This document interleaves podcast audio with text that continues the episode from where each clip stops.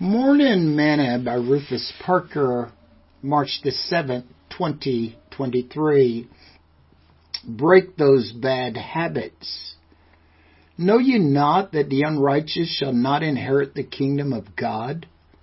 Be not deceived, neither fornicators, nor idolaters, nor idolatrous, nor effeminates, nor abusers of themselves with mankind, nor thieves, nor covetous, nor drunkards, nor revilers, nor extortioners shall inherit the kingdom of God.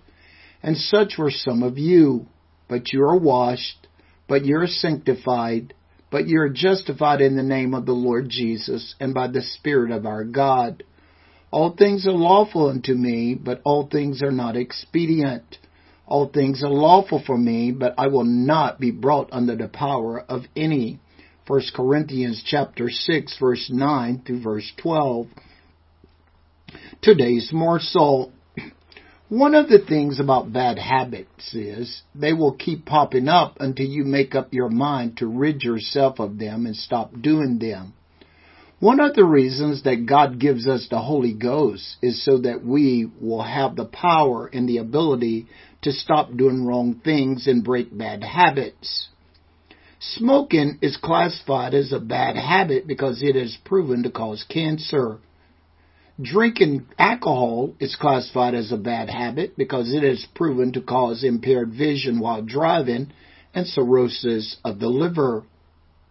Lying, cheating, and stealing are classified as bad habits because they destroy one's character. If a child has bad habits, then ask yourself if you have spared the rod as Solomon states, foolishness is bound in the heart of a child, but the rod of correction shall drive it far from him. Proverbs 22:15. Just note the difference between a spanking and abuse.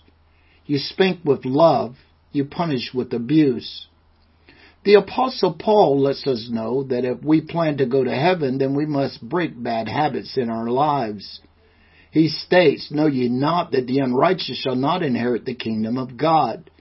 Be not deceived, neither fornicators, nor idolaters, nor idolatrous, nor effeminates, nor abusers of themselves with mankind, nor thieves, nor covetous, nor drunkards, nor revilers, nor extortioners shall inherit the kingdom of God, and such were some of you but you are washed, but you are sanctified, but you are justified in the name of the Lord Jesus and by the Spirit of our God. 1 Corinthians chapter 6 verse 9 through 12. You should not have any bad habits in your life as a Christian. Sing this song with me today.